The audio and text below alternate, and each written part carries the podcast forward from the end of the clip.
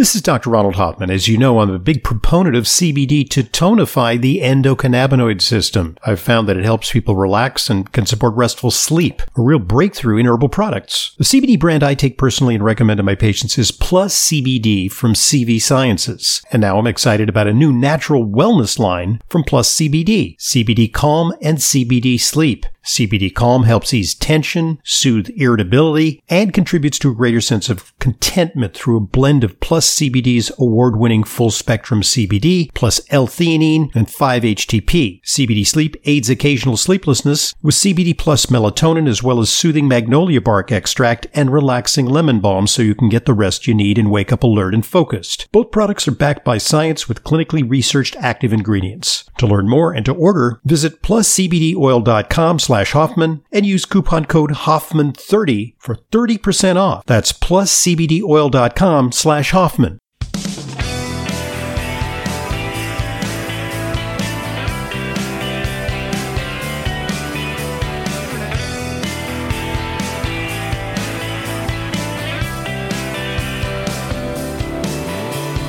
Welcome to today's Intelligent Medicine Podcast. I'm your host, Dr. Ronald Hoffman. Uh, today we're going to talk to uh, one of our favorite guests. We've talked to him several times uh, over the years. Uh, he's Dr. Daniel Amen. Uh, he is a developer of the Amen Clinics, uh, and he's author of numerous books. his latest book is entitled Change Your Brain, Change Your Grades. And as we know, this is a proficiency culture. Like it or not, test scores mean upward mobility and income. And people spend inordinate amounts of time and money on test prep, but not just uh, kids, but also adults, uh, people applying for better jobs, people pl- applying for advanced degrees. Uh, it's all about your test proficiency. And Dr. Amen's latest book, Change Your Brain, Change Your Grades, uh, provides science based strategies to boost memory, strengthen focus, and study faster. Uh, Dr. Amen uh, has uh, written uh, 70 professional articles, seven book chapters, and more than 30 books, including the number one New York Times bestsellers, The Daniel Plan and Change Your Brain, Change Your Life. He's also appeared on the public broadcasting system with a very, very exciting series about brain health. Uh, and uh, he's with us to discuss strategies for uh, improving your mental performance. So it's a pleasure having you on the program, uh, Dr. Amen. Thanks, Dr. Hoffman. What a joy to hear from you again. Uh, yeah, and, and by the way, his his training is uh, in psychiatry. He's a board certified psychiatrist, and he is an innovator in neuroscience research. and so, first of all, let's talk a little bit about uh, brain scans because that's really uh, what you have distinguished your career around. Uh, SPECT scanning uh, to address uh, brain optimization, right? Yeah, for the last 28 years, we have been using brain SPECT imaging to help us understand and treat our patients. And it revolutionized virtually every aspect of my life. When I started looking at how the brain works, I realized as a psychiatrist, we're the only medical doctors that never look at the organ they treat. And that's a little crazy when you think about it. Mm-hmm. And I realized that I had to get my brain right if I wanted my mind right. And so, and um, we've now built the world's largest database of brain scans related to behavior. We have 160,000 scans on people from 121 countries. And they're just so instructive. You really shouldn't let your child hit a soccer ball with their head. Um, playing football is a brain damaging sport. So why would you do that if it's making them less likely to be a good dad or to be able to save money? Because those are brain functions. And if you hurt your brain, you virtually hurt everything in your life. And I trained at the Walter Reed Army Medical Center in Washington, D.C. And even though I'm a double board certified psychiatrist, board certified in child in child and adolescent psychiatry and also general psychiatry, um, there was virtually nothing about how to optimize the brain so that you optimize the mind. And so, uh, the imaging was just changed all of that. Eh, so one interesting aspect of, of the field of psychiatry is that, you know, whereas in, in medicine, you know, we have all kinds of uh, imaging studies, we have all kinds of blood tests, we have ways of uh, targeting our, our therapies. Uh, in psychiatry, uh, unfortunately, it's it with a lot of uh, psychiatric problems uh, and brain disorders. it's a matter of trial and error when we apply therapies. Uh, so it really is is uh, it's a little bit like flying blind. Uh, there's no blood test, for example, that tells you whether you have attention deficit disorder or depression. Um, there's no uh, way to quantitate uh, schizophrenia or e- there's not even a, a test that tells you, other than a um, some sort of intelligence test, to tell you whether you're developing dementia. Right. And I, before I went to medical school, I was uh, an infantry medic and then an x ray technician. And our professors used to always say, How do you know unless you look? And so when I fell in love with psychiatry, I went, Well, of course you should look. The brain is our organ. You know, psychiatrists and neurologists got divorced uh, in the 1920s. And neurologists took the brain and psychiatrists took the mind. And I just think it was a bad divorce uh, that the brain clearly is involved in ADHD, bipolar disorder, schizophrenia. And, and what the scans teach you is every single psychiatric disorder is not a single or simple disorder. That depression is like chest pain, is there's, you know, a thousand causes for chest pain. Mm-hmm. And likewise, there are many different causes for depression. But what happens now, 85% of psychiatric drugs or prescribed by non-psychiatric physicians in seven minute office visits. And once you start these things, they're really hard to stop. And I'm like, well, how do you know if this person's brain's working too hard or not hard enough, if they've had traumatic brain injury, if they have an infection or an environmental toxin? And when you look, you start actually asking smarter questions rather than thinking depression is a unitary diagnosis. When you start imaging, you realize, well, that's mm-hmm. just stupid.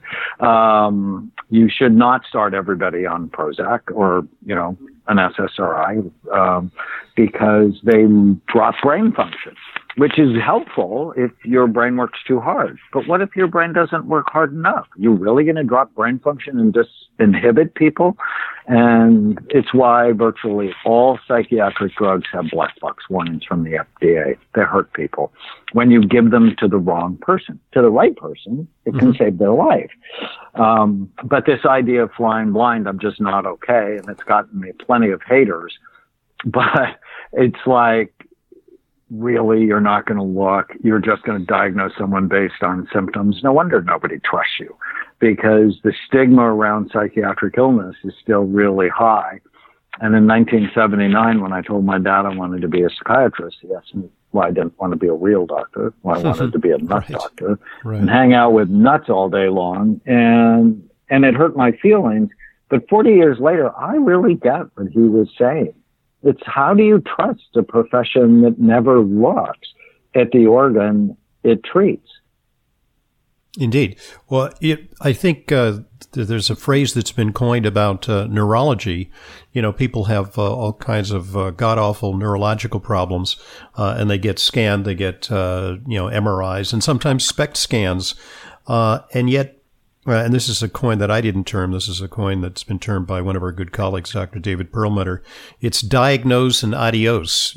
We can just we can see lesions in the brain, or we can see problems with the white matter, or or you know history of uh, infarcts, uh, mini strokes.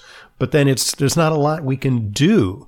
So um, you you seem to be not enamored with the, the drug paradigm, and I'm sure you use it judiciously where appropriate.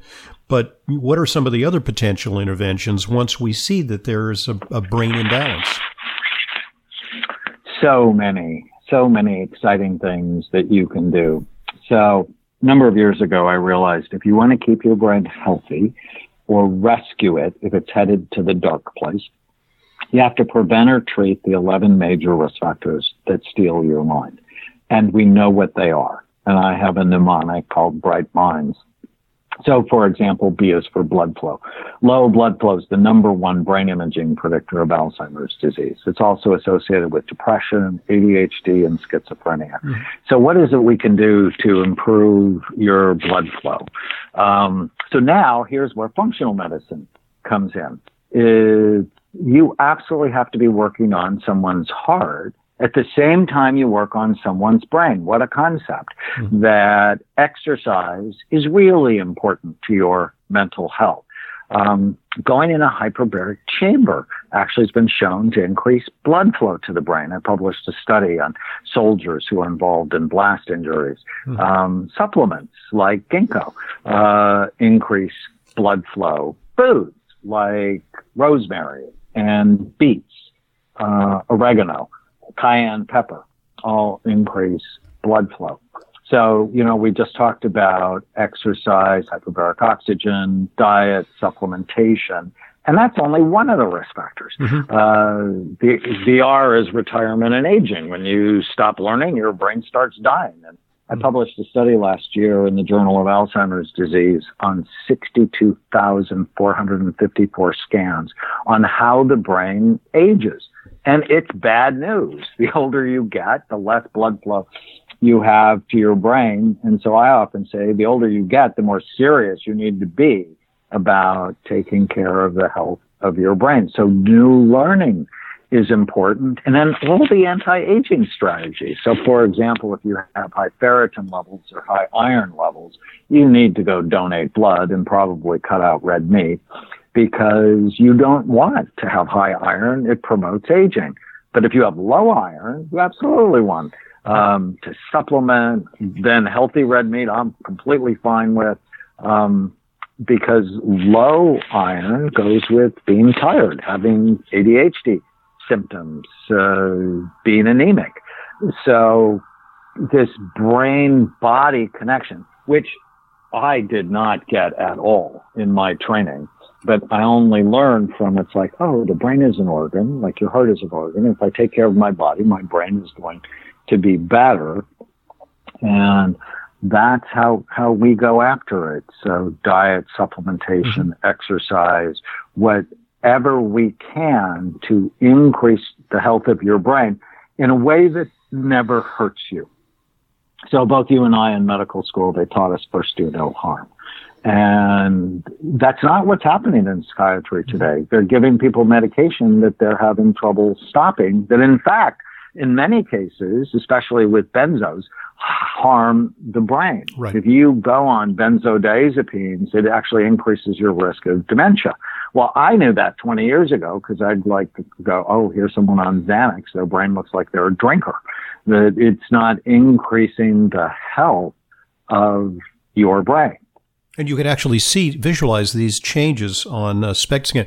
Uh, for our listening audience who hasn't, uh, I mean, I refer them to your to your books, your many books, to to see some of these really dramatic uh, images. But uh, give us kind of a word picture of, of what that what a SPECT scan looks like, and what it what are the indications of an abnormal brain on a SPECT scan. So SPECT looks at blood flow and activity. It's different than a CAT scan or an MRI. Those generally are structural scans that show what the brain actually physically looks like. So it's sort of like if you pop the hood of a car engine, it'll show you what the engine actually looks like.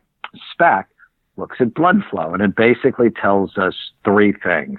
Good activity, too little, or too much and then our job and it's color it's color coded. The, the pictures are actually really quite beautiful. I mean, you could hang them in the Museum of Modern Art. I mean, because they they they denote by their colors uh, levels of of brain activity uh, at blood flow, but also uh, energetic activity. Isn't that the case? Metabolic activity, you yeah. bet. And and I agree with you. I think they're stunningly beautiful. And they're really giving you a window into someone's soul. Is there, you know, I think of the brain as the hardware of the soul.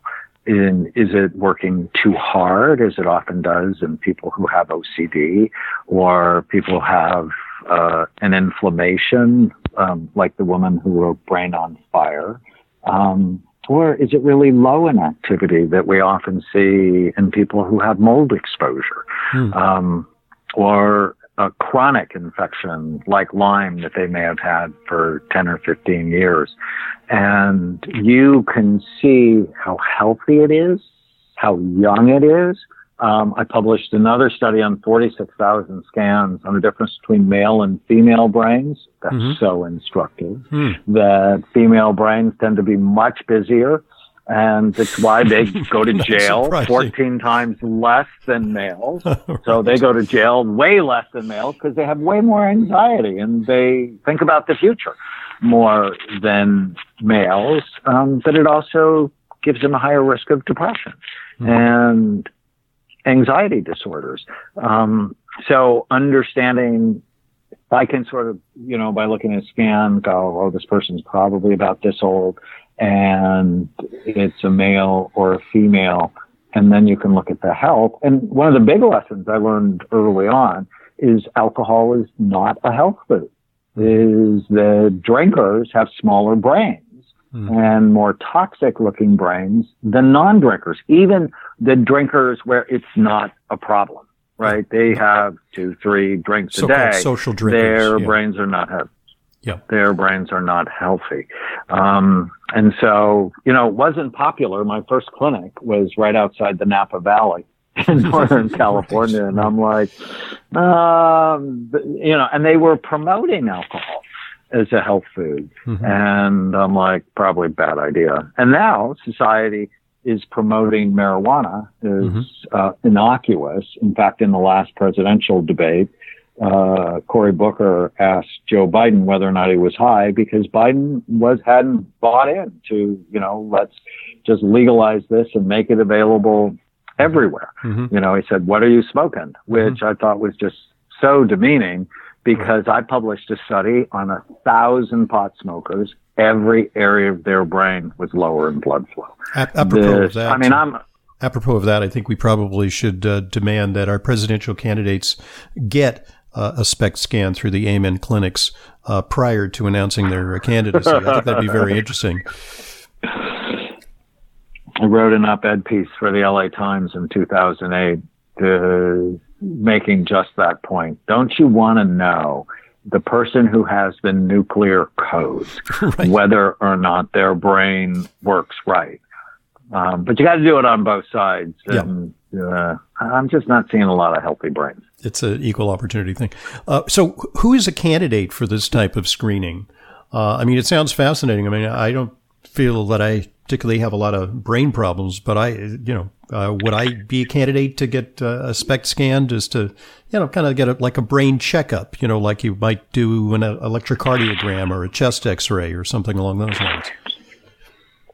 So when I turned 50, my doctor wanted me to have a colonoscopy. I asked him why he didn't want to look at my brain. Wasn't the other end of my body just as important? and Alzheimer's disease is expected to quadruple. Um, we're living longer, which means we're going to have a greater burden on our society. Why don't we screen the brain? It's the most important organ, right? You can virtually transplant everything else, just not your brain and and we don't screen it. And I think SPECT is a marvelous screening tool because it'll tell us 20 years before you get Alzheimer's disease if you're headed to the dark place. Mm-hmm. And would you want to know? Well, according to a study from GE, 75% of people would want to know, even if there was nothing they could do about it. And what I argue in my books, especially Memory Rescue, what I argue is there's absolutely things you can do about it. Every day you're making your brain better, you're making it worse. Um, if you want, so when you know, so when you see your scan, if you come to a New York clinic, if you see your scan, you're going to fall in love with your brain and then you're going to be better to it and nobody has a relationship mm-hmm. with their brain. Yeah. We have relationships with our bellies, with mm-hmm. our butts, with our faces, with mm-hmm. our breasts, but nobody has a relationship with their brain. And I would argue that's the most important relationship you have. Um, bar none, because if your brain's not right, you're not going to be your best self. Mm-hmm. Yeah, I mean, I think it's it's the kind of thing where uh, you know, you may want to put a picture of your SPECT scan, uh, you know, with a refrigerator magnet on your refrigerator door so that, uh, you know, every time you go in there looking for some, you know, doing a little uh, midnight foraging, uh, you may want to think twice about what you put in your, in your GI tract because it's going to have a bearing on your brain. And, uh, you know, I think that's just a teachable moment for a lot of patients. And it's one of the reasons I fell in love with it. that it Stigma went down immediately because they see their problems as medical and not moral. Compliance went up because they wanted a better brain. And forgiveness and compassion for yourself. Um, when you know you've not been your best and now you have at least in part an explanation why and forgiveness and compassion from families and because people see these things as medical. And you know, stigma hasn't gone down one bit since I've been a psychiatrist, except for our patients, because stigma goes way down because people go, I had this boy from uh, Hong Kong who came to see me, and his mother had a very difficult birth. Uh, with him, and he had school problems and behavior problems and mood problems. And it was very clear he had anoxia. Mm-hmm. He had a low oxygen from his birth and his brain had been damaged. And when he saw it, he started to cry. And then he looked at his mother and he said, it's not me. It's what happened to me. Mm-hmm. And he just got cooperative after that mm-hmm. to be engaged in the treatment. Now, how do you get there when you don't look at the organ? How do you get there from a, a clinical interview? And he'd seen like six psychiatrists in China and none of it worked for him. And so because of the anoxia, we put him in a hyperbaric chamber, put him on fish oil, put him on supplements to increase blood flow to his brain. And he just graduated from college last year. I'm so proud of him, but it's not okay to fly blind. Mm-hmm. And unfortunately, the 40,000 psychiatrists in the U.S., all of the psychologists, marriage and family counselors are just not even thinking about the brain and they call me crazy. So, yeah, well, you're uh, maybe a little too far uh, uh, ahead of the cutting edge, uh, but but it would be interesting, and I think you probably have done this. Is you have done the inter- you've done baseline tests, you performed the interventions, uh, a year or two later, are there demonstrable changes that show progress in terms of uh, metabolic activity in parts of the brain that weren't functioning normally? Well, if you do the right thing, you'll actually see a difference the next day. Um, I have a mixed martial artist who had a really bad brain, 25, and was suicidal and been arrested. Took a lot of his hits. Brain was really low. Brain injury. Yeah. And his brain was terrible. And I, I don't know if you and I talked about it, but I did the big NFL study when the NFL was um, having trouble with the truth. Uh, in 2009, we had scanned um, 300 active and retired NFL players, and 80% of our players show improvement on scans in as little as two months. Hmm. And so I knew that. And so I, I said, you know, I know your brain can get better. I just don't know how fast. So I put them on um, omega 3 fatty acids, something we make called focus and energy, um, along with a really great multiple vitamin and nutrients like ginkgo to boost blood flow. And I scanned him two and a half hours after he took it the next day. And his brain showed significant improvement. Literally within now, hours. It didn't mean it fix yeah. it. Yeah. Literally within hours. It didn't mean it fixed it, but mm-hmm. what it meant is his brain could respond. Mm-hmm. Mm-hmm. And how exciting is that? Nobody knows that. Yeah. Is you're not stuck with the brain you have that you could make it better. So if you came and we looked and it was great, we just celebrate and you do what you do. But if it's not as good as it could be, you get a little bit obsessed about it and then it could be better. Leeza Gibbons is a friend of mine.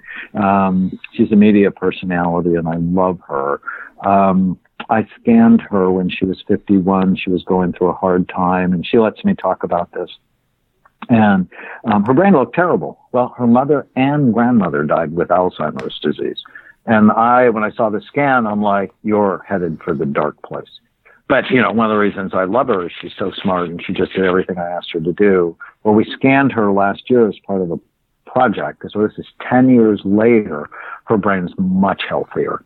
And if she would have never looked, she would have never known. Mm-hmm. You know, if you don't know a train is going to hit you, you don't get off the track.